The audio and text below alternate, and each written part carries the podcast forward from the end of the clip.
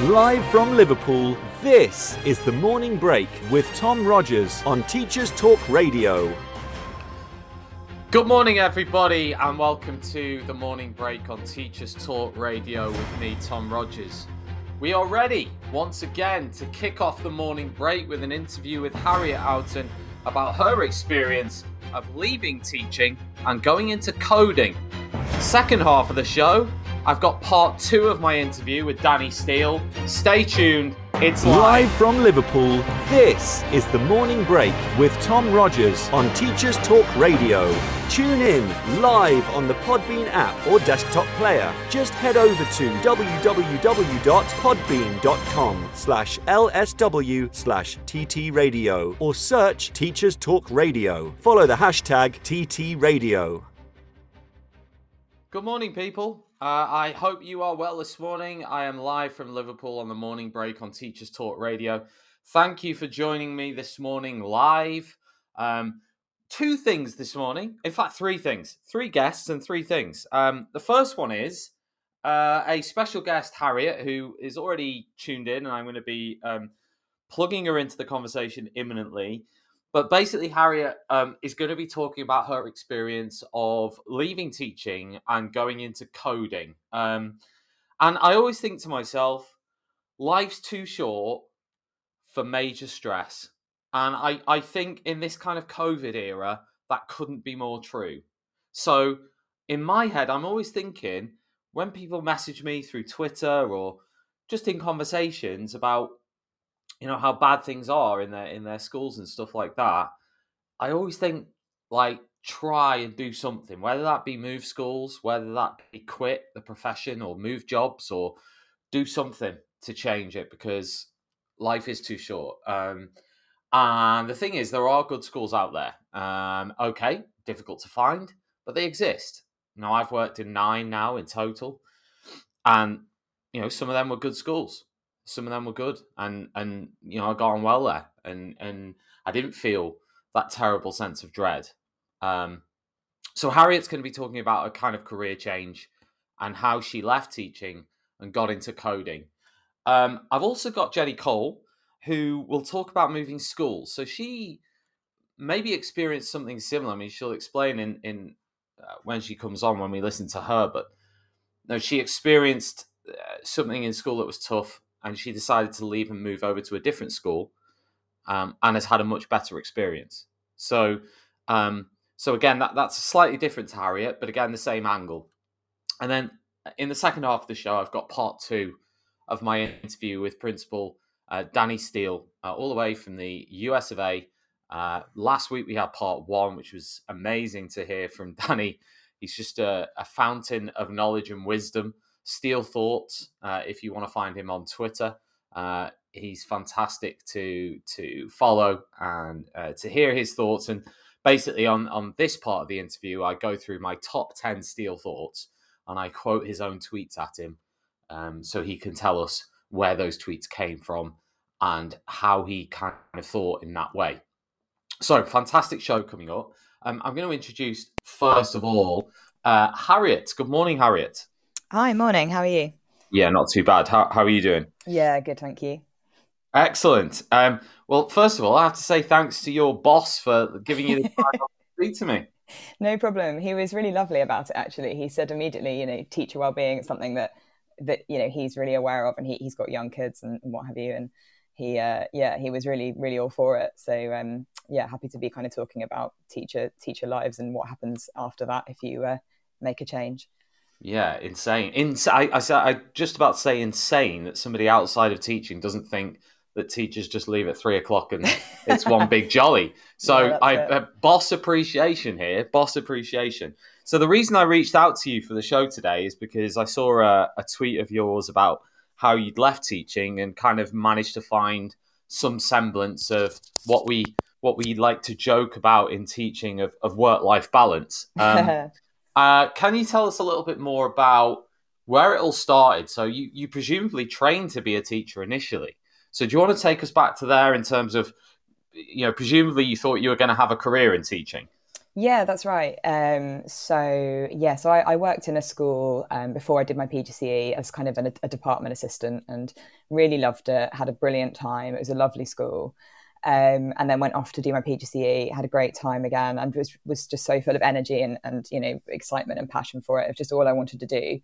Um, and then sort of unfortunately gradually over the years and I, I, kept sort of i moved schools fairly often to sort of it was sort of chasing the dream you know like oh you know well this one hasn't hasn't been great for for x y and z reasons but you know let's let's try this and let's go for a promotion or let's uh, let's try a different type of school and and just unfortunately i just realized that the the problem was so widespread um, and there was such a such a lot of problems or, or you know so many problems kind of on a on a wider level um, with with what schools are, are capable of doing. You know, it's, uh, it's, utter respect to, to schools and anyone teaching and anyone in leadership. They just they just so have their hands tied when it comes to you know looking after the workforce. Unfortunately, um, and um, yeah, so I just kept kept chasing and kept chasing, and then eventually it just got it just got to the point where I just you know wasn't wasn't as happy as I felt I could be.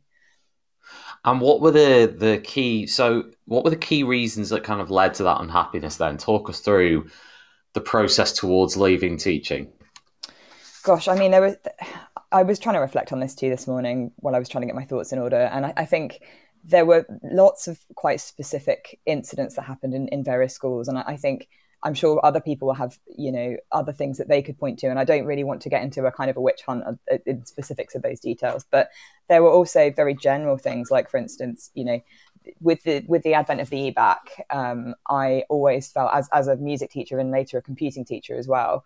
I always felt that my subject, particularly music, was very fringe. You know, it was always mm. the last thing to be considered, the last thing. You know, oh, we'll just pull the kids out of this, or you know, oh, you can't have the, the kids to do A level because they've been asked to do science subjects or, or whatever it is. And there was a real sort of demoralize, demoralizing over time when you're giving your heart and soul to a subject and you really care and you advocate strongly for that. So, and I think that's the case in mm. many art subjects and, and you know, yeah. probably other people's experiences where you, are pouring everything into it and it's just so the last thing on the list, you know, or, or, or it feels that way, you know, perhaps it, perhaps leaders would disagree, but there was, that was chipping away at me for a long time. I think a lot of people will also empathize with the sort of post pandemic children with it. And again, it's not their fault at all. And I don't want it to sound like I feel it's their fault because it isn't. But I think when they came back from from both extended periods of lockdown, I think they there was a real sense that they they that maybe like a certainly in my experience like a mistrust of adults or a, a different sort of relationship with the adults in the school where they were feeling a bit, you know, far less kind of on side. I don't know whether you experienced this in your classroom, but yeah, I think um, it, that was feeling quite tough. They were sort of constantly they were kind of feeling that they were against me rather than and I've always had very good relationships with with the kids mm. I've taught so that felt very very difficult mentally every day why do you think why do you think that was I mean what do you mean by against you what does that mean it just kind of felt that there was there wasn't the love sort of that there'd been in previous mm. years you know when you and you, i'm talking about you know key stage three where mm. you'd sort of kind of expect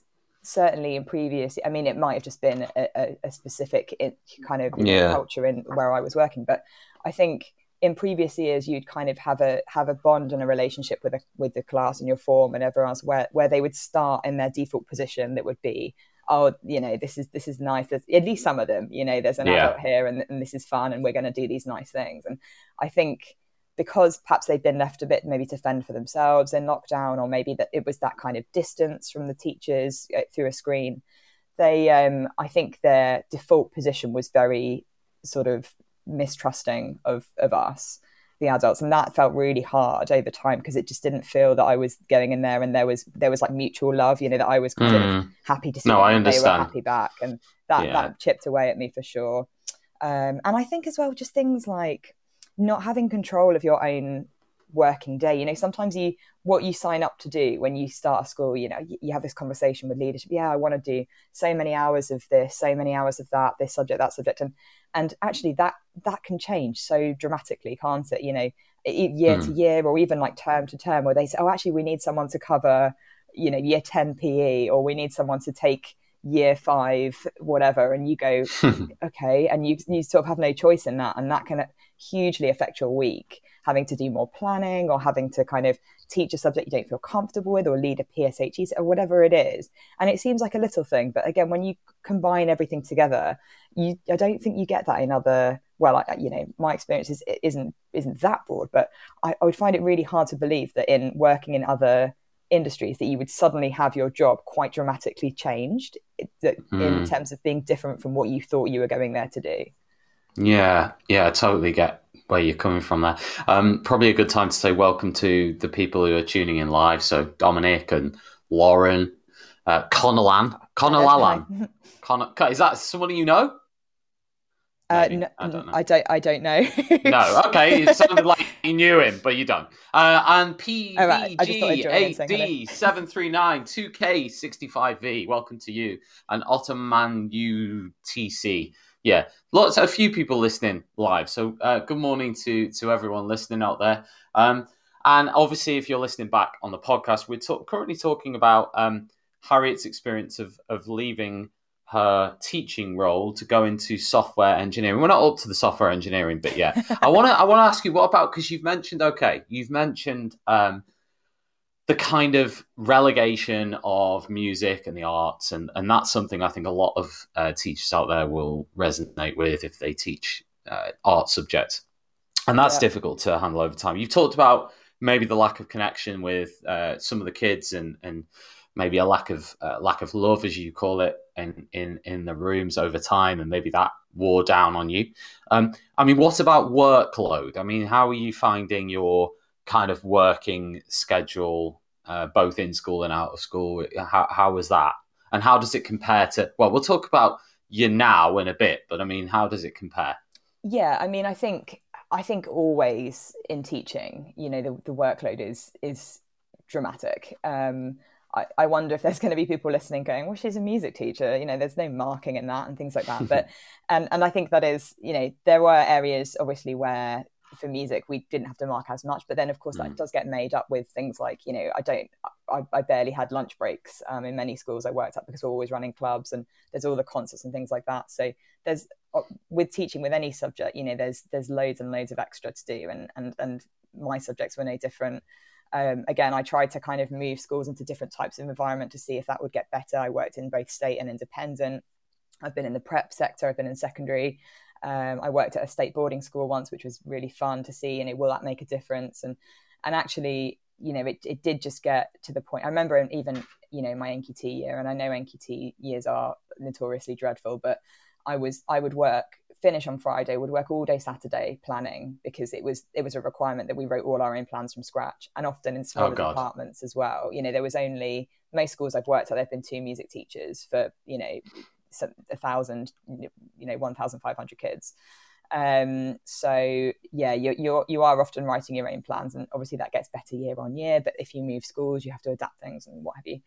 Um, so I'd work all day Saturday and then I'd I'd work half of Sunday and sort of finish at Sunday lunchtime and start my weekend at that point. And that's just not, you know, if you're doing something physically and mentally demanding like teaching and you're having to shoulder all the emotional burdens of what that brings with it and, and kind of be doing it, sort of giving a performance, standing up in front of a class every day, mm. half a day of rest between that is, is not, just doesn't cut the mustard, does it? So that was really, really tough. And I remember my family saying, well, why, why don't you just leave, you know, why don't you just leave it and just have a weekend?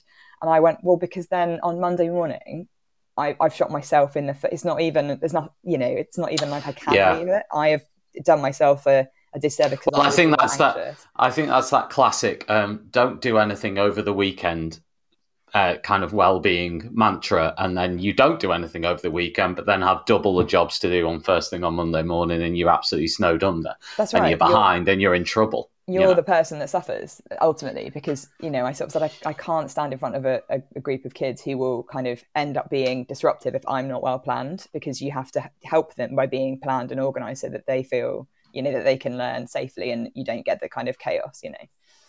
Yeah, absolutely. So, w- when was the kind of crunch point? When when did you actually make the decision? I'm going to leave teaching, and how did you go about that?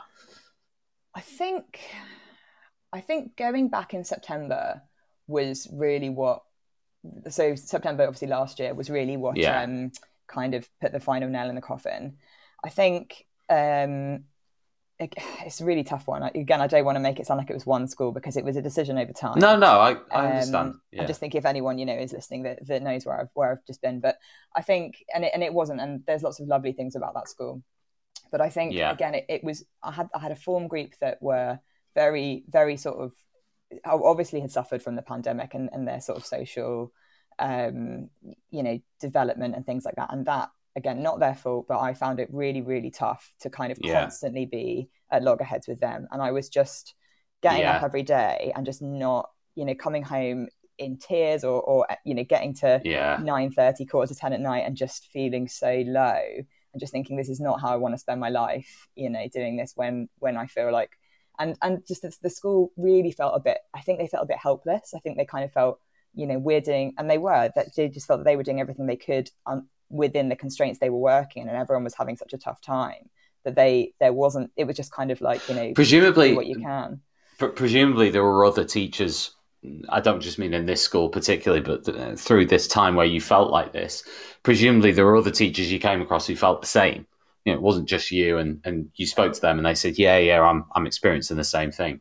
Yeah absolutely. I mean there were there were lots of teachers that left our school at the end of um of the year. I think lots of people had big life shifts um, for various reasons. You know, people went, I'm going to move out of the area, or I'm going to do this, yeah. you know, because people just had got, been through the, the, the, worst of the pandemic and had just felt, you know, this after all of this and all this, perhaps this kind of sense of their own mortality as well. You know, I don't want to, yeah. I don't not want to take take life by the, you know, by the by the horns or whatever. Yeah, no, totally. And I think uh, that's the thing. If, if if you're doing what you just said and you're going home and you're crying, you're, you're upset. It's it's uh, really stressful. I think it only takes a few weeks of that, and it can tip someone over the edge. Um, yeah. yeah. You know, it, it, only takes a few weeks. It, it it doesn't have to be over a few years. It can just be a few days or a few weeks if it it really can get on top of you. It depends on your personality, obviously, and and also, you know, one thing I've always asked myself is when when I've worked in in a school where um, it's had, shall we say, toxic traits, mm. or it's it's been intense when it comes to workload, for example. Um, I've always looked at the other teachers and thought, how are you doing this? Like yeah. in my head, I'm desperate to leave. I'm yeah, desperate yeah. to, or I'm desperate to find another way. And I look at other people and they, they seem to be coping, but then equally, when you actually speak to them, they might not be. But they, they some people have an incredible way of of managing and dealing with situations like that. I always found that, and I always looked in almost jealousy mm. at other people, how they could go into this machine like state where they kind of wake up and they go through the motions and they, they never kind of uh, get out of that veneer of being in control. Mm. Now, I wondered whether you think that that is a fair reflection of those people, or do you think that they're kind of dying inside, so to speak?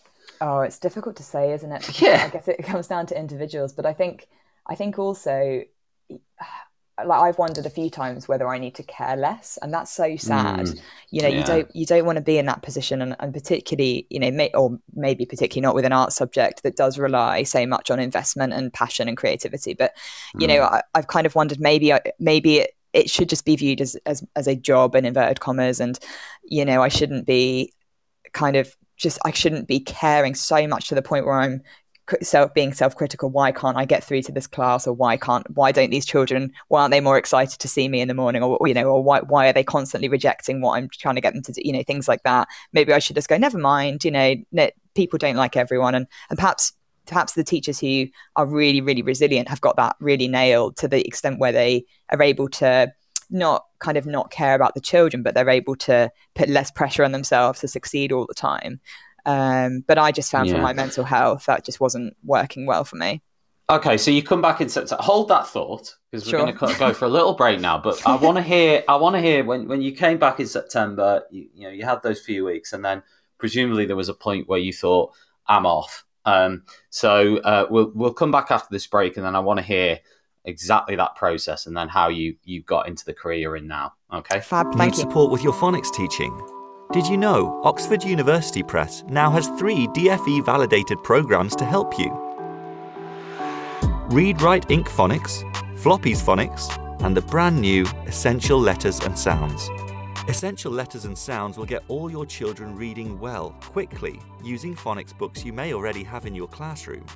Developed by the Knowledge Schools Trust English Hub, it's affordable, easy to use, and makes teaching phonics with letters and sounds more effective. Whatever your school's phonics needs, Oxford has the solution. To find out more and receive support from your expert local educational consultant, visit oxfordprimary.com forward slash phonics. Hello, everyone, and welcome to the History Hotline, the hottest line for all things black history and beyond. I'm your host, Deanna Lynn Cook, making space for honest conversations about black British, Caribbean, and African history. Here to teach you all the things left out of your school books. Make sure you subscribe to the History Hotline on all good podcast platforms. Follow us on social media at the History Hotline on Instagram and at the History HL on Twitter to find out about new upcoming episodes. Do you struggle with people pleasing? Is it a constant battle managing different and difficult personalities? Why not inspire, challenge, and empower your team through the MAL CPD Essential Coaching Skills for School Leaders course? Or gain practical skills to become a strong and compassionate leader through the Assertive Leadership and the Emotionally Intelligent Leader courses? All MAL CPD courses are accredited by the Institute of Leadership and Management. Find out more at www.malcpd.com.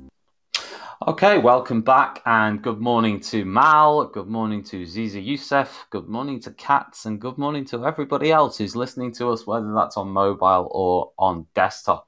Um, Harriet, I was just going to ask you now, what? So you come back in September. Yep. You're struggling. You're feeling as though things aren't working out that well. Where's the point where you say, you know what, I'm off, I'm leaving? You know, when was that point? When did that happen? How did you go about it? Did you research other jobs first? You know, what what was the way out? I think um, it was a really uh, sort of good coming together of a few different events. Um, I I have been um, I had been doing my NPQSL and looking for kind of more responsibilities at my school. Um, and they were sort of unable to to find you know to make the capacity for for an assistant uh, assistant head position, but they did kind of give me areas of whole school development to look at. And one of them was thinking about the IT provision in the school. And um, as I say, I, I, kind of taught computing in the last year, but I hadn't really done much tech prior to this point, um, other than just through music. Obviously, music and tech mm. do kind of go together quite well because sound recording and sound manipulation and things. But I hadn't really been that that techy, I would say, until until I started being interested in how to use tech tools to to help teachers. Basically, I was kind of yeah. interested in making life easier for them. Um, so I started getting really involved with, you know, what tools can we use to help teaching and learning? Can we, for instance, cut marking time right down by using the the, the Office 365 tools to, to, to yeah. maybe record marking and stuff like that. So it was kind of I was much more involved in that. And then when it was, you know, last September and I was thinking this really isn't working out well, I was thinking maybe I, it would be great to go on the other side of this and, and you know be building these tech tools so I could still feel like I'm working in education and all the work I've done previously in developing myself as an educator doesn't just go you know under the, under the bus but actually yeah. I, I can work within education but maybe working with these tools instead of being actually you know at the chalk face. Got you. Okay, so you you you presumably started to think you know, along this idea of software development and, and maybe moving out of the classroom and, and out of schools, but staying in the kind of education realm, if That's you like, right. but within within that. Um, so did so presumably you came back in September. I mean, when did you leave? Did you leave at the Christmas? Did you leave the following summer? I mean, when did you go? Yeah, so I, I stuck it out to the end of the school year. I'm pleased. Wow.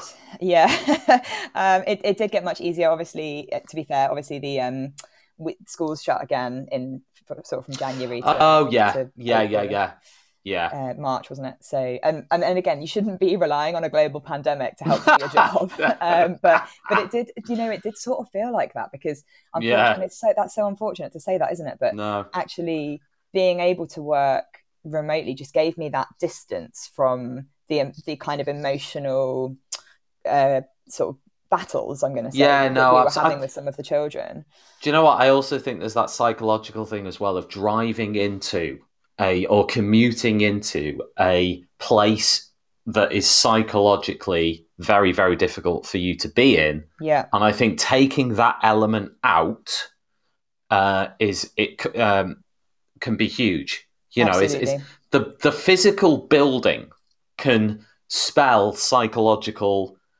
danger mm. and and real dread. You know, I I remember one particular school I worked in, and the building itself was a symbol of just all this angst. Yeah. And every time I saw, and just the walking in to that building was just the most depressing thing. So I mm. suppose with remote, you're kind of just at least taking that element out. Um, yeah, yeah. and and you are becoming more detached. So I think for someone who enjoys the school they're in, you know, I, I think back to you know I, I worked in a school in Spain and I absolutely loved it there. Had a fantastic relationship with the kids in particular, and for me to so when I was there working in that school, if someone had said, "Oh, you're going remote," I w- I wouldn't have liked that because actually I I that I gave me a massive buzz hanging around with those kids every day and teaching them. You know, it, it was a huge buzz for me. Mm. So I wouldn't have liked to have gone remote. However, when I think back to some of the the more toxic experiences and environments that I've worked in, if someone had said you can work remotely for three months, it would have felt like a rest. It would have felt like, uh, you know, uh, a chance to just reset and recharge the batteries. Yeah, absolutely. It, it, that was really great. And um, and the other thing that happened at, at that Christmas is that, that, the school I was previously at, the head left, um, and that meant that the SLT had to just sort of cope at the capacity that they, they had, which meant that they brought another teacher in at, at my level, which meant that he helped and shared some of the some right. of the pastoral duties that I was doing. So that that was massively helpful too. But again, you can't rely on these sort of no a- accidents of, of chance, you know, disasters. yeah, exactly. Mm. Yeah, yeah, you can't you can't go. Well, let's hope that the school's shut so that I can you know manage to do my job. Yeah, um, but that that did make a massive difference to being able to sort of exist until until the end of the year. I mean, obviously we went back in the summer, but it, then it's it's not many yeah. weeks then, is it? So yeah. So you decide to leave uh, the the following summer. I, I'm wondering now whether we could move on to where you enter your new job mm. and what the kind of comparisons are between the job you're doing now and your teaching of music and what the comparisons are. Wow, yeah, I mean, very different, obviously. Um, so my contract now is fully remote, completely remote, which is one of the sort of key stipulations that I really wanted when I was job hunting. Um, I did actually also retrain. So I retrained part time from January to, to basically to June, uh, just in case anyone listening to this is kind of thinking about a similar path, and perhaps we may get yeah. later. But yeah, yeah, because I was going to say I did read that you've been doing these evening classes. God knows mm. how you're doing that. Presumably that was during remote, because I mean, if you were in school, it would have been tougher, but maybe not, because you would have gone back in the March or April. That's right. Yeah, it started remote, which again made such a difference. Really did yeah. being able yeah. to, to, to, fit that in. I think it would have been yeah. so much harder. So that that that kind of li- lined up really nicely. But but also, um, yeah, I mean, it's just something I had to kind of lump you know just to have to lump it for a couple of a couple of months and think that there's there's something better on the other side of this but yeah i was doing evenings and all day saturday um, retraining. Um, and then, yeah, so I mean, my job now is just, it, it just looks and feels completely different. Um, as I say, I'm completely home based, which is which is a delight. Yeah, yeah. Um, I can get up later. I mean, that's what that's when I when I originally tweeted that, and you saw the tweet. I was coming home from a party in East London that was like a reunion gathering of all the people I trained with, and and just being, I was so full of joy. And my life, you know, I, I just looked at the difference. and they hated you. they hated you. They, they, they got drunk and they started swearing at you and telling you to leave the party because your eyes were full of the spirit of life. well, no, they were they were um, software developers rather than teachers. Um, oh, but yeah, they oh. honestly, te- I wouldn't I wouldn't be. Uh, be Am I allowed to make a joke? Am I allowed to make a joke about a boring party with uh, being a boring party with software developers or not? They're actually remarkably fun. Are I think they? The, uh, well, I, I, think I hope that the image of a, of a software developer, maybe the stereotype is, is shifting a little bit now. I hope yeah, you know, more, more women. I'm only kidding. No, you're, you're I'm... right there. You're right. Um, but yeah, just being able to do that, you know, and, and, being able to go to the pub with friends. And, you know, I don't want to make myself sound like an alcoholic, but just, you know, on occasion, just being able to do that or on a Sunday night to do a quiz yeah, with friends yeah, or yeah. just never, ever, ever would have happened. No. would have happened in, you know, if I was getting up at six or quarter to six to drive to school. Yeah. Yeah. You know, being able to get up later, being able to sit at my desk and have a kind of sort of more more easy start if I need to. There's not the pressure to immediately be in stand in front of a room, standing in front of a room Yeah. of kids at eight thirty, and Yeah. what have you. So so just just even that little thing makes a massive difference. Being able to go for a run at lunchtime, being able to walk my dog at lunchtime, spend all day with my dog, you know, those those things are just astronomically important. So And do you think culturally, yeah, absolutely. And you think culturally, in terms of the way in which the culture is, and, and kind of leadership culture or the wider culture or whatever, presumably that enables you to do that as well. It's not just a case of being remote, which obviously helps, Yeah. but there's, there's also Yes. kind of a, oh, yeah, that's fine. Like doing this interview now, for example, you know, that tells me it's a healthy culture because somebody somewhere has thought, oh, it'll be a good idea that, you know, to let, let her do that kind of thing, you know. Yeah, you're you're absolutely right. And there's yeah, there's kind of two phases I think here. There's the phase of, of coming out of education, which is a notoriously difficult place for well-being, into an area that that perhaps typically doesn't have those problems. But then also the kind of next phase, next level of that is actually going into a company and, and you know, I'm, I'm incredibly privileged and, and happy to be in in a company that is just so lovely. You know, you hear from all areas of the business or people I don't even know very well just saying, Mm. oh, this is such a lovely company to work for. And Yeah. and the, the team I work in and the management I have are just so, so kind and supportive. Um, and I think it's very important to them in terms of retention of people, but also just in terms of having a nice place to work. You, hear them talk about it all the time. It's really important to us to employ kind people, nice people to kind of keep that and at the forefront of our minds. And it's and it's it's stark and you know pointed that they have the capacity to be able to do that in a in you know a school culture at the moment where I think I don't think it's that leadership in lots of schools aren't don't want to do it and I don't think it's that they wouldn't do it if they had the chance I just think they don't they can't Yeah. they're, they're stretched and they're struggling Agree. you know Agree. I I think there's a lot of things, a lot of accountability measures that that prevent people at leadership level from being able to make the decisions that they probably deep down inside want to make. Um, they Yeah. can't afford to do that. Also, I think if you've got perhaps less confident leaders or less competent leaders, then that pressure will make them could make them do silly things that will make Yes. things even worse. And and I think you the problem is if you put somebody who is not a expert at that level at the top end and then put a huge amount of pressure on them then usually that pressure is then going to filter down the chain and Yeah. it's going to and it's going to uh, come down to the teachers or the, the, the other employees you know that's, that's right just the way it's going to work um, that's right so yeah, so that, that I that is so. I mean, I I can completely imagine that. And and interestingly enough, there's somebody on Twitter. I think his Twitter handle is something like Shaw can talk or something. Um, I can't remember. I don't know his actual name, but I, I like his Twitter account.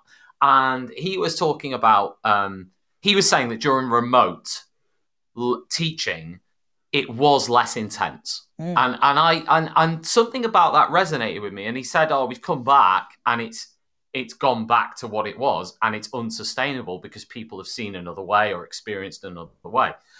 And I'm guessing now for you, kind of, I'm sure you sit there, you must wonder, how did I do that? How how did I work in that way? yeah it's a funny one isn't it I guess I get Now you've come out of it, you could probably never go back to that in any environment. it's really difficult isn't it and, and as i was kind of gearing up to leave and lots of you know lots of the parents at my school knew that i would ma- had made this this kind of life Yeah, move and yeah. uh, and the teachers and, and people were saying you know without wanting to sound me you know retelling this one sound too arrogant people were saying oh it's such a loss and you know we're really sorry to be losing you and why are you walking Yeah. away you're, you're you're so suited to this and and i was kind of saying you know maybe it's not it's not never never you know may i'd like to be open minded and think you know this is something i've given a lot of my life to. Maybe one day if the circumstances were right i would walk back in. But to be honest right now you know that having seen the the other side and what what other people's kind of work life balance can be it just seems far too far too attractive to to work in another field where you can just Mm, be healthy and be happy you know. Mm. you, you can't teaching is such a noble thing to do and it's such an important thing to do but but there does come a point where you can't continue to put yourself behind everything else. And that that mm. is the mm. thing with teaching. It it the children have to come first and that's the right thing. That is the right thing that the children come first. Yeah. But it is it, you are the sacrifice and you i think as a human being you can only be the sacrifice for so long. Yeah absolutely. And yeah yeah i'm just glad um, that you know things have, have kind of worked out because you are you, it does sound like you're really enjoying your your current role so yes, that's the main thing isn't it's it? wonderful. It's really really good and you know even just to the to the extent i was reflecting on this this morning you know we have we actually have a bespoke person on the team who i mean i suppose this isn't his only job but part of his job is that he deals with workflow and efficiency and who is doing what when and who, who how are people spending their time? Not in a yeah. micromanagement way but just a how can we make the best of this resource? How can we make sure our resource, which is the people who are doing the work, how can we yeah. make sure they are working to, to the best efficiency and, and, capacity and doing what we need them to do? And and that, you know, again, it's not micromanagement. It's just sort of really, really efficient and really thoughtful working. And just you would can you imagine how you just never really have that in te- I mean, maybe pe- perhaps people listening back to this will say, "Oh, we have something like that," but I've never ever experienced anyone really, really thinking about you know how are teachers what what are teachers putting their time into? How can we streamline mm. this? How can we make sure the output is what we need it to be for the effort expended? And if you know if, if you had somebody like that in schools maybe that would make such a massive difference to, to people where they're using their energy and, and what the, the getting the greatest output out of that. But that's yeah i mean some schools in other areas. some schools have you know well-being coordinators don't they? Or people responsible for teacher well-being. But i'm not convinced that those things are really looked at in in a really kind of practical way where mm. decisions are actually being made and steps are actually being taken on a practical level um, to to make things better you know? Yeah, um, right. anyway harriet it's been an absolute pleasure. Thank you for taking the time out to speak to me. And uh, yeah and this this will obviously if you're listening back to this as a podcast already then welcome. If you're not listening back to, to this as a podcast it will be available as one uh, shortly after the show finishes. So thank you, Harriet. Thank and uh, hopefully, maybe pop back pop back in again at some point because I'd love to hear you know that as the story progresses. Oh, great! Uh, and yeah, see how things are going. Check back and, in. Uh, and also, you know, if people do want to reach out, um, I'm at Chords and Code on Twitter, and if people want to, you know, talk to me more specifically about getting into software or, or you know, retraining yeah. or anything like that, I'm happy to help anyone who's who's you know hoping to make the change and is really struggling. Fantastic. Fantastic. Thank you, Harriet, and you take care. Thanks, Tom. That was Harriet Outen uh, talking about her experience of leaving teaching and going into software development. Um, now, I mentioned at the start of the show that she's not my only guest today talking about her experience of leaving teaching, although this one is actually moving jobs. And so we're going to hear, after a short break, we're going to hear from Jenny Cole, who actually moved from one job to another, and it changed her working life. This is Teachers Talk Radio, and this is Teachers Talk Radio News with Megan Goods. This is your latest Teachers Talk Radio News.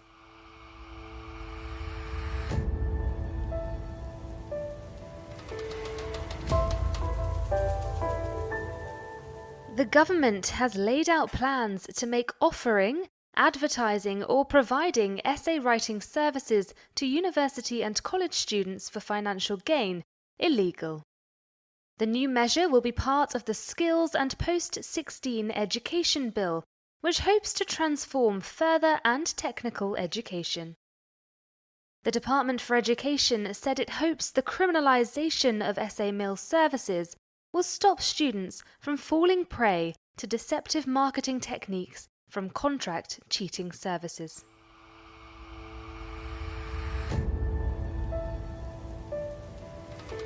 The latest coronavirus figures show that 204,000 students were absent in England last week due to contracting or having close contact with the virus.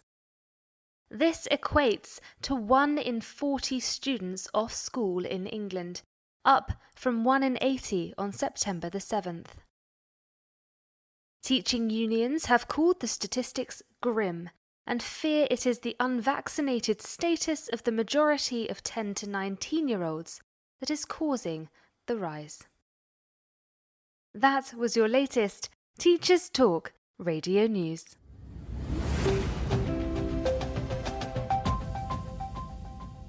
Need support with your phonics teaching?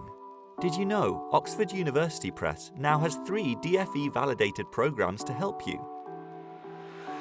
Read Write Inc Phonics, Floppy's Phonics, and the brand new Essential Letters and Sounds. Essential Letters and Sounds will get all your children reading well, quickly, using phonics books you may already have in your classroom.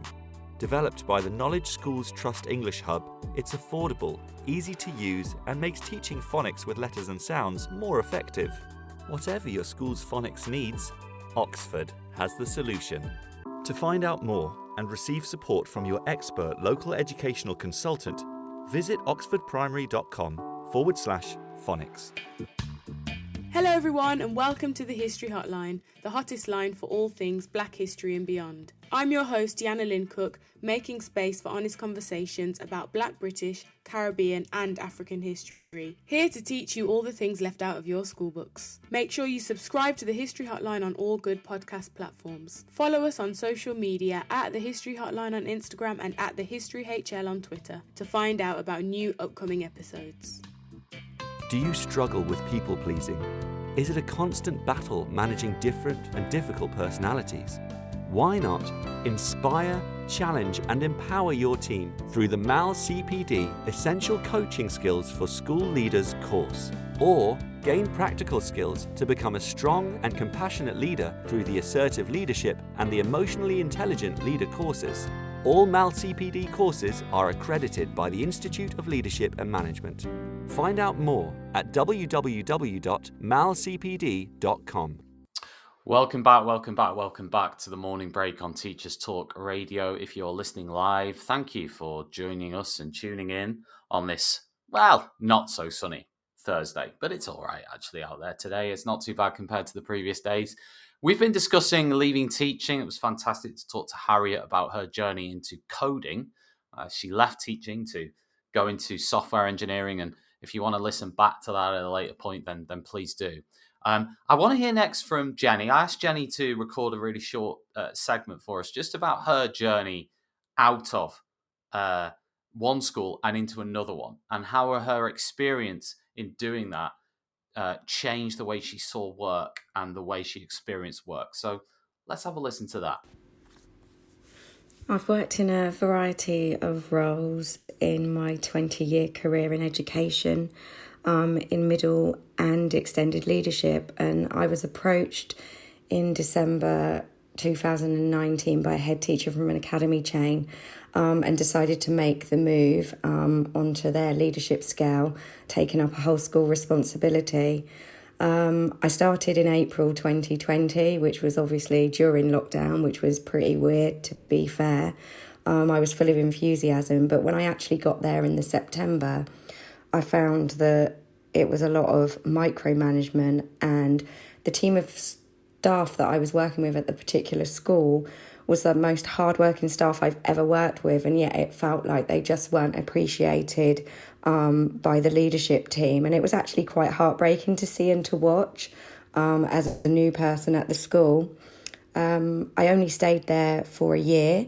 The lockdown helped me to regain my perspective on work life balance. I decided that it was worth taking a massive pay cut. I moved school I'm now teacher of in a really lovely school. I have no responsibility. I now have no stress. And a prime example was being able to come home midweek on a Wednesday and sit and watch a film on Disney with my daughter without feeling stressed or like I had things to do. So I've regained my joy and my work life balance. Um, I would highly recommend it. Um, it's meant that I'm enjoying work again instead of dreading work. That was uh, Jenny, Jenny Cole. Uh, so interesting to hear these different stories of people who've changed schools or left teaching or whatever and experienced something completely different. And credit to them because it's a brave move. You know, it's not easy to just get up and leave and, and, and do what you think you want to do and leave everything behind. And it is a gamble, but more often than not, from the people that you speak to, it, it pays off for them, you know, because they're, they're, they're going for something else that they're passionate about, whether that be a school move or whether that be simply a career move, whether that be one or the other. You know, it, it, when you speak to them, if they seek something passionate, if they seek their passion and they go for it, then it tends to work out in the end. Um, maybe a message. And I found it interesting what Harriet said, and it kind of resonated as well with what Jenny said, both of them. This idea of life's too short. You know, you've got to kind of pounce at the opportunity, try and make the changes that you want to make, try and make the changes that you can make that are in your control. So, anyway, that was that. And uh, amazing to speak to those two. And what I'm going to do now, what we've got now, a special treat, is part two of my interview with Danny Steele, his top 10 Steele thoughts. Um, now, I loved uh, recording this interview with Danny. Um, it was absolutely fantastic. Uh, there are laughs in it. There are uh, certainly a lot of poignant things that he said in this interview in part two that really stuck with me. And I wrote a lot of stuff down actually, uh, chatting to him. Uh, Danny's someone I followed for a long while. And if you want to listen to part one of my interview with him, that was on last week's morning break with me last Thursday. So you just search on the ttradio.org website and just search Danny Steele and you will find part one. This is part two. Uh, so sit back, get a drink, and enjoy.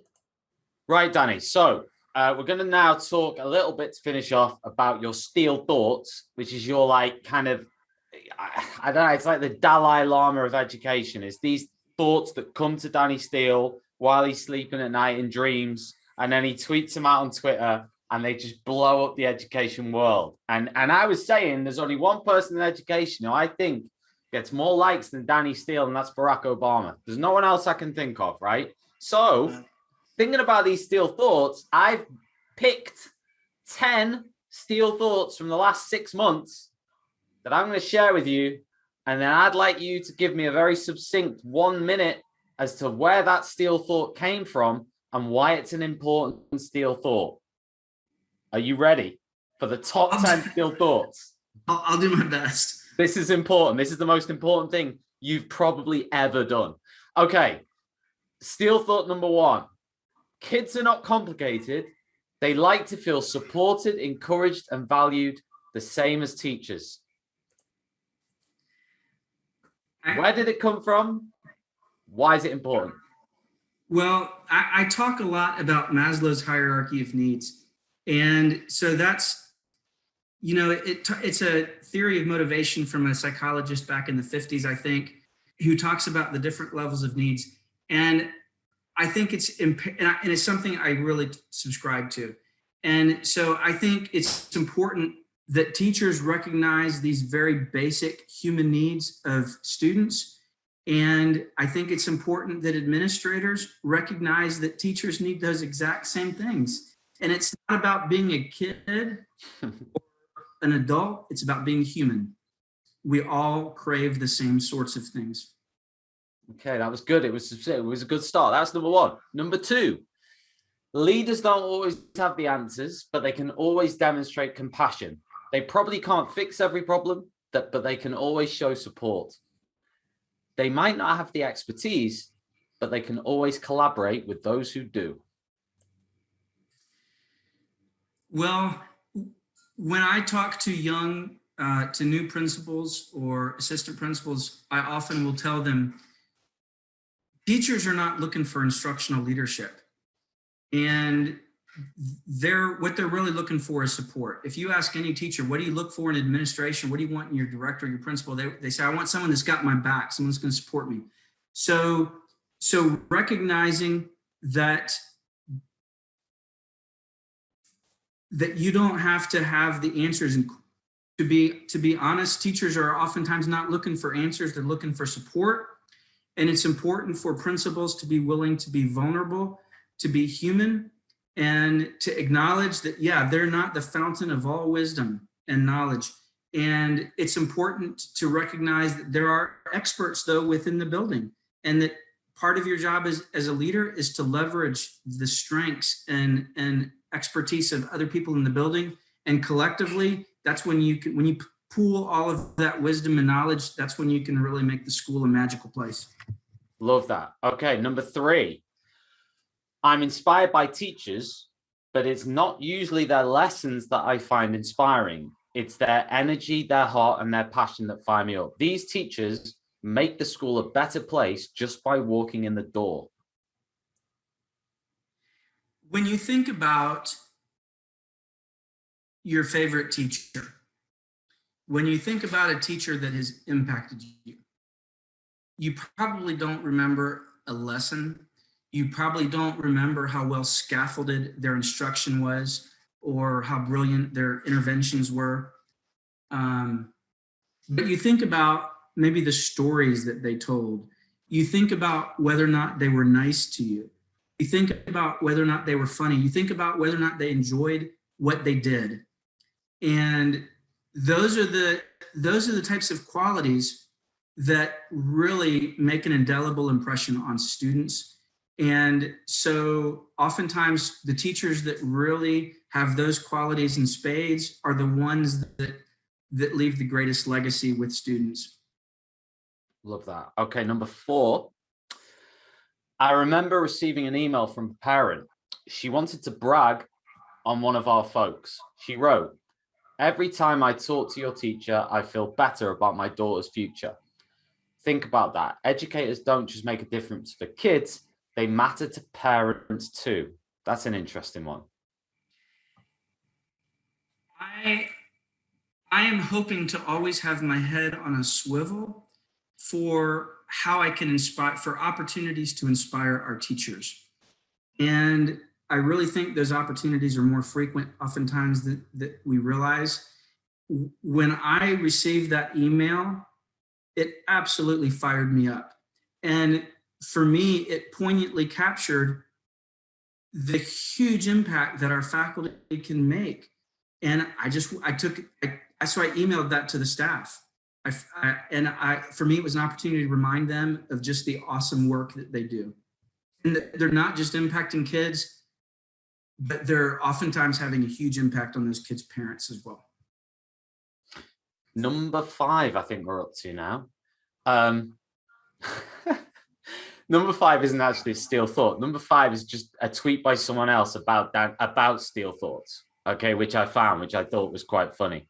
Um, and it's from at Miss H Teachers Four. And you haven't responded to her tweet, Danny. So you better get over there when we finish this interview and respond to her tweet okay? Because it's important. Her tweet says, shout out to your Twitter account. Seriously, it's like you can read my mind, exploding head emoji. I'd love to follow you. Can you follow me? it's not a Steele thought, but I've put it out there.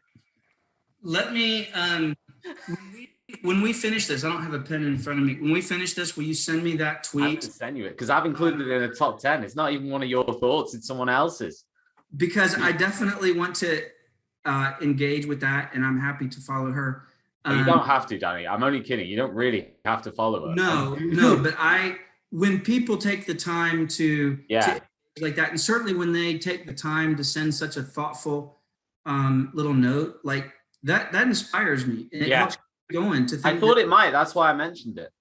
It it everyone wants to have an impact, right? And so when people tell me that my words are having an impact, yeah, um, it makes me feel good. Well, they are because she didn't actually send that as a public tweet. She sent it as a as a at Steele Thoughts yeah. and then sent that. So she was only sending it to you, which is quite touching. Yeah. She wasn't sending I, it publicly. And I missed it. There's a whole lot. Yeah, I, I can imagine. I just can't keep up with it all. Yeah, so it's crazy. my attention. Right. Okay. Back to the Steele thoughts. Okay. Student. Uh, this is number five. or six now. Whatever it is. Six. Students are generally more excited about learning when the teacher is excited about teaching. The engagement of the kids is usually connected to the enthusiasm of the adult. Now, in British Edu Twitter, Danny, just to warn you, because there's like American Edu Twitter and there's British Edu Twitter. Now, in British Edu Twitter, generally the teachers in Britain are like, oh, it's so progressive American edu Twitter. Oh, it's so like engagement and fun and and and clowning and and oh, it's all like if they Whereas the be the counter argument, I guess, on British ed, because we're all dour, aren't we, over here? We're all very, it's not, there's not much fun going on over here. It's the weather, I think, but it, we're all very dour. And we look at um, these kind of statements from, from, uh, in American go, oh, that's American edu Twitter. I can't handle it. I like something more kind of like my account, very depressing and morose and, you know, that kind of thing. And, um, and, and basically, I, I suppose the counter argument to that would be, well, it's not about engagement. En- engagement is part of it, but it's about just the imparting of knowledge. It's about the quality of the teaching. It's about the qu- the quality of the teaching, but also how interesting the subject is. Will en- should engage the student. That should be engagement enough. That that so in other words, English literature, Dickens, right? The great works, Shakespeare, whatever. That should be enough the teacher shouldn't need to kind of get on stage and, and pull out the kind of like, you know, um, jazz hands and kind of tap dance and, oh, let's be engaging, let's be entertaining. And I suppose there is that perception out there that, that that's kind of like your, your ultra progressive end. Uh, and, and in Britain, I guess there's that movement towards something more traditional, which is the kind of consensus now in Britain. I say consensus, it's more the governmental consensus is, is that more traditional avenue. Right. Well, I, when I get a chance to talk to groups of teachers um, or administrators, uh, I frequently will tell the story of my eighth grade science teacher. Uh, in my office on a on my bookshelf, I've got a rock box. It's that I made in the eighth grade. It's one of the school few school projects I ever cared about or remember, and I, I hold on to it to this day in my office. My eighth grade science teacher loved rocks. That was his passion, his his hobby and he had us build this rock box and he would give us rocks if we learned stuff about him and i learned to care about rocks because my teacher was so energized and excited about rocks. And i thought you know if you can make a 12 year old boy care about rocks as a teacher you've got it going on. It sits in my it sits in my office because it's a reminder to me about the power of enthusiasm mm. and how our energy is contagious and infectious. So now I, I don't want I don't ever want to put undue pressure on teachers to have to be a master performer and to have this brilliant dog and pony show tap dancing in front of kids. I was exaggerating there, Danny. We don't really do that in Britain. That's not like it's something they have to do here. You know what I mean? I, but I don't want. There have been people who have perceived my, who have misconstrued my tweets like that mm. to put too much pressure on teachers. Um, my oldest son always hated English. He hated reading, he hated writing. He never liked it. But in the 10th grade, English was his very favorite subject. Now, why is that? It was because his teacher was so excited about teaching English. That doesn't mean that you have to have these like crazy, ridiculously charismatic lessons or performances, but the energy matters like whether or not you yeah. love what you're doing. Mm. And you can love what you're doing and have great energy without having planned some elaborate yeah teach like a pirate lesson. so I mean those are all well and good, but no teacher can pull that off every day. Mm. Every teacher can love what they're teaching. And so like I think it's just very, very naive to think that the quality of the material the quality of the curriculum is the only variable that needs to matter. Um, I think just the, the maybe not maybe not the only variable, but the, I suppose yeah. they would argue that's the that's the top thing. That's the, the the thing that that's the the oracle, right? It's the curriculum. You know, I would say that's just not the reality. And I would say if you ask any, uh, you know, almost every person I ever talk to, when when they're talking about why they gravitate to a certain class, it's not the subject usually they're gravitating to it's the personality in the room. It's the fact that that teacher is so nice or that teacher cares about what they're doing uh, yeah what, what, yeah yeah. I've got you. That's cool that's cool that's cool. Right i understand why some people would push back on that sentiment. Well it ain't me. I like it. I'm just yeah I'm but just i'm gonna relaying. i'm gonna i'm gonna always push back on that pushback. Absolutely. Um this is number seven, is it? Yeah, we're up to seven. I think so. Okay. Uh Yeah, this is it. I remember a teacher telling me when you're surrounded by superstars, it makes you want to be better than you are. That's the power of collaboration, the power of positive peer pressure. The best teachers don't just inspire their students, they inspire their colleagues. That's uh, when I had that conversation, it was actually not in my own school building. I was visiting another school as a part of an accreditation team. And we were observing classes and talking to teachers. And I was talking to a teacher that I knew who was sort of new in that school. And she was just talking about what an inspiring environment was to work there. Yeah. She was surrounded by a lot of really, really good teachers. And it was, it was encouraging her to elevate her game. So I, I you know, peer pressure never ends. And I, think it just speaks to the ability uh, that teachers have to not just encourage uh, and, and, impact their students, but they actually can inspire and encourage their colleagues. Um, everyone wants to to do well when those yeah. are doing well. Makes sense. Uh, and oh, I love this one. An organization where the staff cannot ever question or challenge the boss is not a healthy organization. Leaders who create a culture where staff never feel free to disagree with them to their face can be assured they are doing it behind their back. That's a good one. I, I've worked in both organizations. I've worked in organizations where people did not feel free to question the boss, and those organizations are toxic and the morale is terrible. Uh, and I've also worked in organizations where leaders were transparent and mm-hmm. and vulnerable and collaborative and welcomed feedback and it just makes all the difference in the world. How do you how do you do that? How do you share do you do you share your mistakes? Do you share your failures? Do you share i mean how do you create that vulnerability as a leader? What do you do? Do you just be yourself? I mean how do you do it? Yeah some of the best advice I ever got before I was when I was going in my first year as a principal. I had an English department head who said, "Danny, just be yourself." Um, it's very important to be yourself. Um, you know, assuming that your personal, authentic self is not a jerk. Um, uh, I I think it's important to be vulnerable. Um, you know, it's sort of a paradox, but there's strength in vulnerability.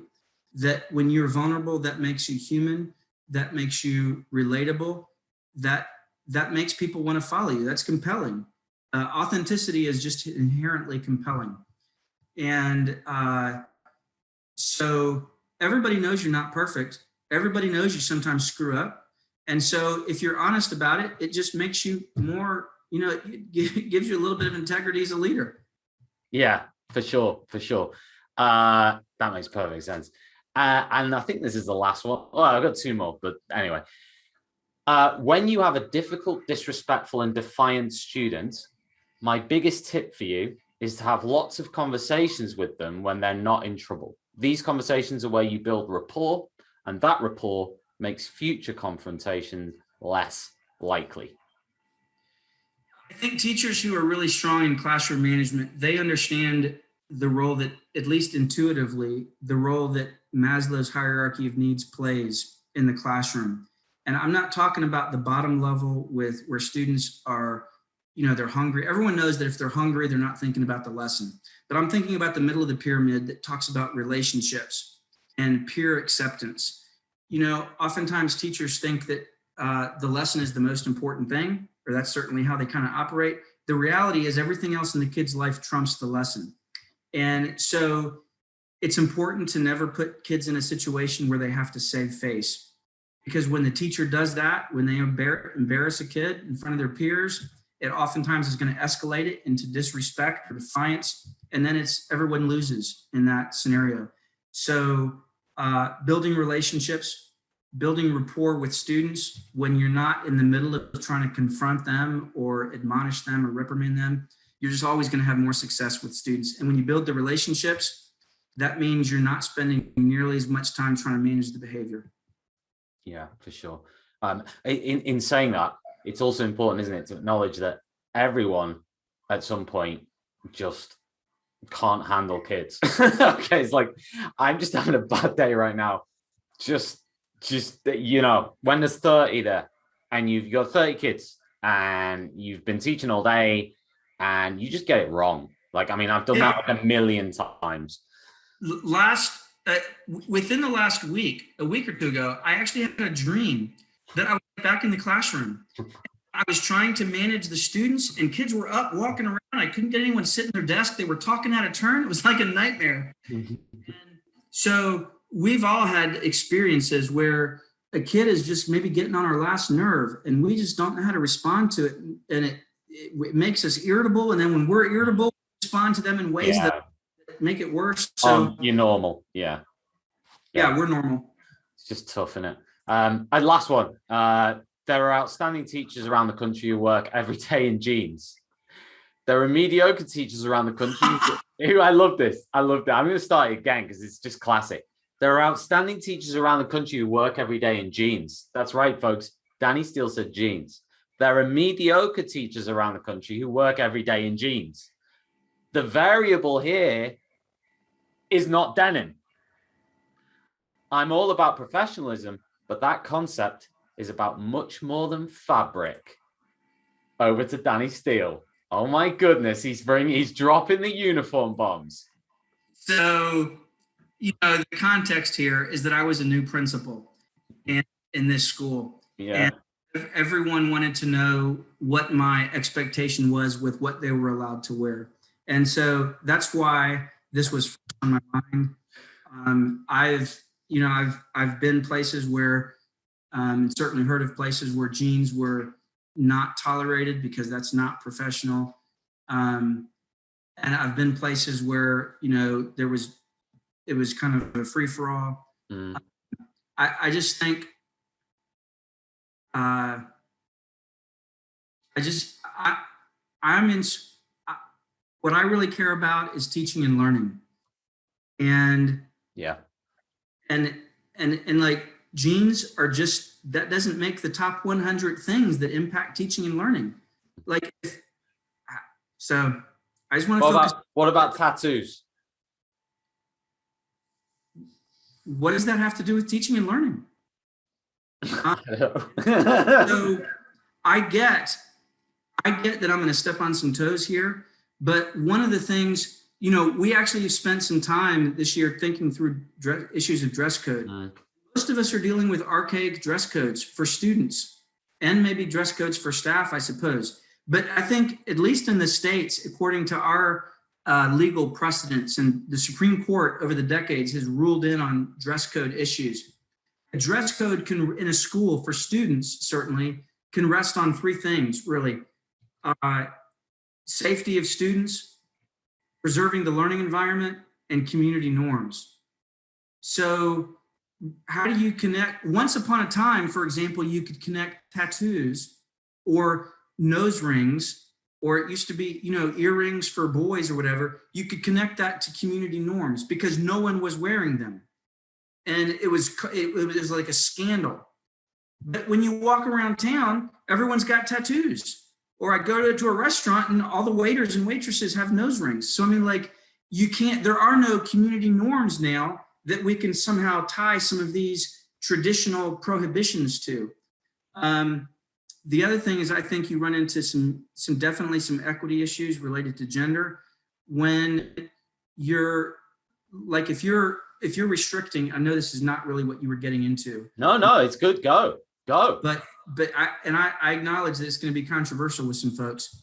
But like traditionally, we've always restricted the lengths of skirts and shorts, right? On uh, sh- skirts and shorts for female students, and that's that's to my recollection, it's so we don't distract the boys.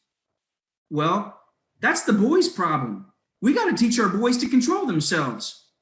And so anyway, I'm I think I think that there are school systems certainly all over the states that would do well to reevaluate um, their dress code and the things they care about. And ultimately, we have to tie it back to student safety, the learning environment, and and community norms. Danny, uh, I think we're going to finish off by you telling us about, and this is, is this like a world exclusive about your two books on Steele thoughts? Well, I, I've not yet. I've not yet. I don't. I don't. I don't think I've put it out on Twitter. Um, it's a world exclusive. It's a Teachers Talk Radio exclusive. I, am I'm, I'm very excited to, that uh, in a few months, I think November 30th is the scheduled release date. I have two books coming out um, that are over the years. I've had teachers reach out to me and say, "Hey, can you do a, a, a Steele Thought a day calendar?" Yeah. And so this is kind of the the closest thing we can do to that is I've got a book of 365 quotes for teachers, one for every day of the year and a quote of a, book of 365 quotes for school leaders, one for every day of the year. And these these quotes, which just essentially, you know, Steele thoughts come from the Twitter feed. They're intended to to motivate, inspire, encourage, challenge uh, educators, teachers, and principals, school leaders to just reflect on why they do what they do, uh, and to encourage them that the important work they do really is making a difference. So they're both out maybe end of November, December. Yep. Real. Can't wait for that. I was going to ask you on that. Do you ever get imposter syndrome? Do you ever think to yourself, who am I to say this? Or if, if so like like that like that tweet tweet that I shared with you earlier from that person who said, Oh, um, you know, Danny, I love your Twitter, whatever. Do you ever think, oh, hang on, maybe there's someone better than me to do what I'm doing, and therefore I shouldn't do it? Maybe I should leave it to someone better. Or do you think you know what? I'm good enough for this. This is i'm good at this. So that i'm i'm happy with this. I'm doing it and loads of people are getting something from it and that's it.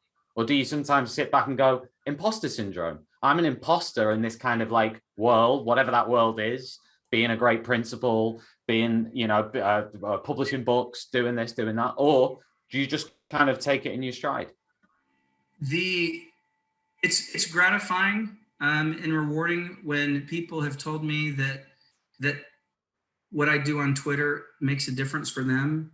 Uh, it it reminds them and encourages them about the work they do, um, inspires them. Um, I sometimes for me it's a little bit of therapy if I get something. Know, I like for me, I share. Yeah, yeah. I like to be able to share what I'm reflecting on. Um, but the last two schools I've been at, I've talked to some close colleagues, and I've said, you know, my foot like Twitter is like a side thing. Like my full time job is I'm a, I'm a yeah yeah yeah yeah yeah.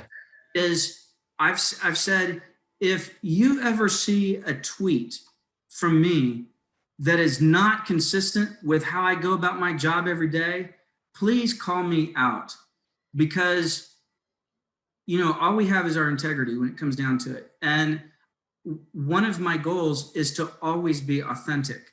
And so I don't ever want there to be a disconnect uh, between what I put out on Twitter and how I go about connecting with students and staff every day at work. Um, you know, the the only times I sort of have gotten a little bit sour on Twitter is is when you deal with haters who misconstrue your tweets or just you know talk about spitting out platitudes that are meaningless. And we need someone who's willing to tackle real problems. Um, and so sometimes you know sometimes i don't have a thick enough skin. So how do you get how do you deal with that?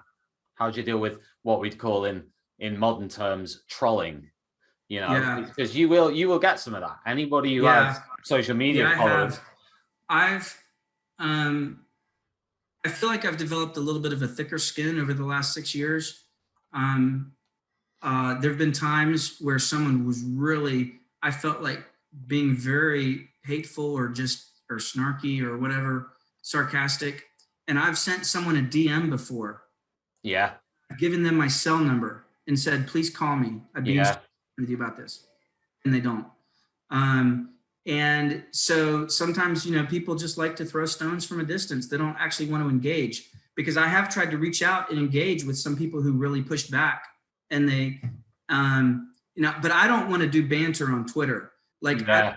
I, I, have engaged a few times uh, on DMs with people who are pushing back to try to clarify uh, maybe a misunderstanding. Yeah. Um, and there was actually a time where I uh, recently I deleted the tweet because it was there were too many people who were misunderstanding it. Yeah. You know, I always want to be part of the solution. Um, uh, overall, I feel like the positive outweighs the negative. and um, yeah, so Well, you got to speak. You had to speak to me for like an hour, so yeah, it's work. Come on. Anyway, Danny, it's been an absolute thank you so much because uh, I, I've got so much out of that on a purely selfish level from everything you've said. Like I've written down a whole page of stuff that's going to be for me. So you're like well, brilliant. I I appreciate um, I appreciate you reaching out. It's a cool experience to connect with someone across the pond. Yeah, it is. It is. Who has a very who has a very different sort of set of experiences. Um, but I, I, appreciate the the work you do. I appreciate the platform you give to educators uh, and the way you're trying to encourage uh, encourage people who are involved in the work. So thanks for giving me this opportunity. It was good to connect with you face to face. Legend, Danny. Thanks very much. Speak to you soon. That was Danny Steele. What a fantastic interview. Thank you for tuning in to the morning break this week. I will be back at the same time next week uh, with more interviews, news, reviews, analysis of all things education. See you next week, all. You've been listening to Teachers Talk Radio. Tune in live and listen back at ttradio.org. We look forward to hearing from you next time on Teachers Talk Radio.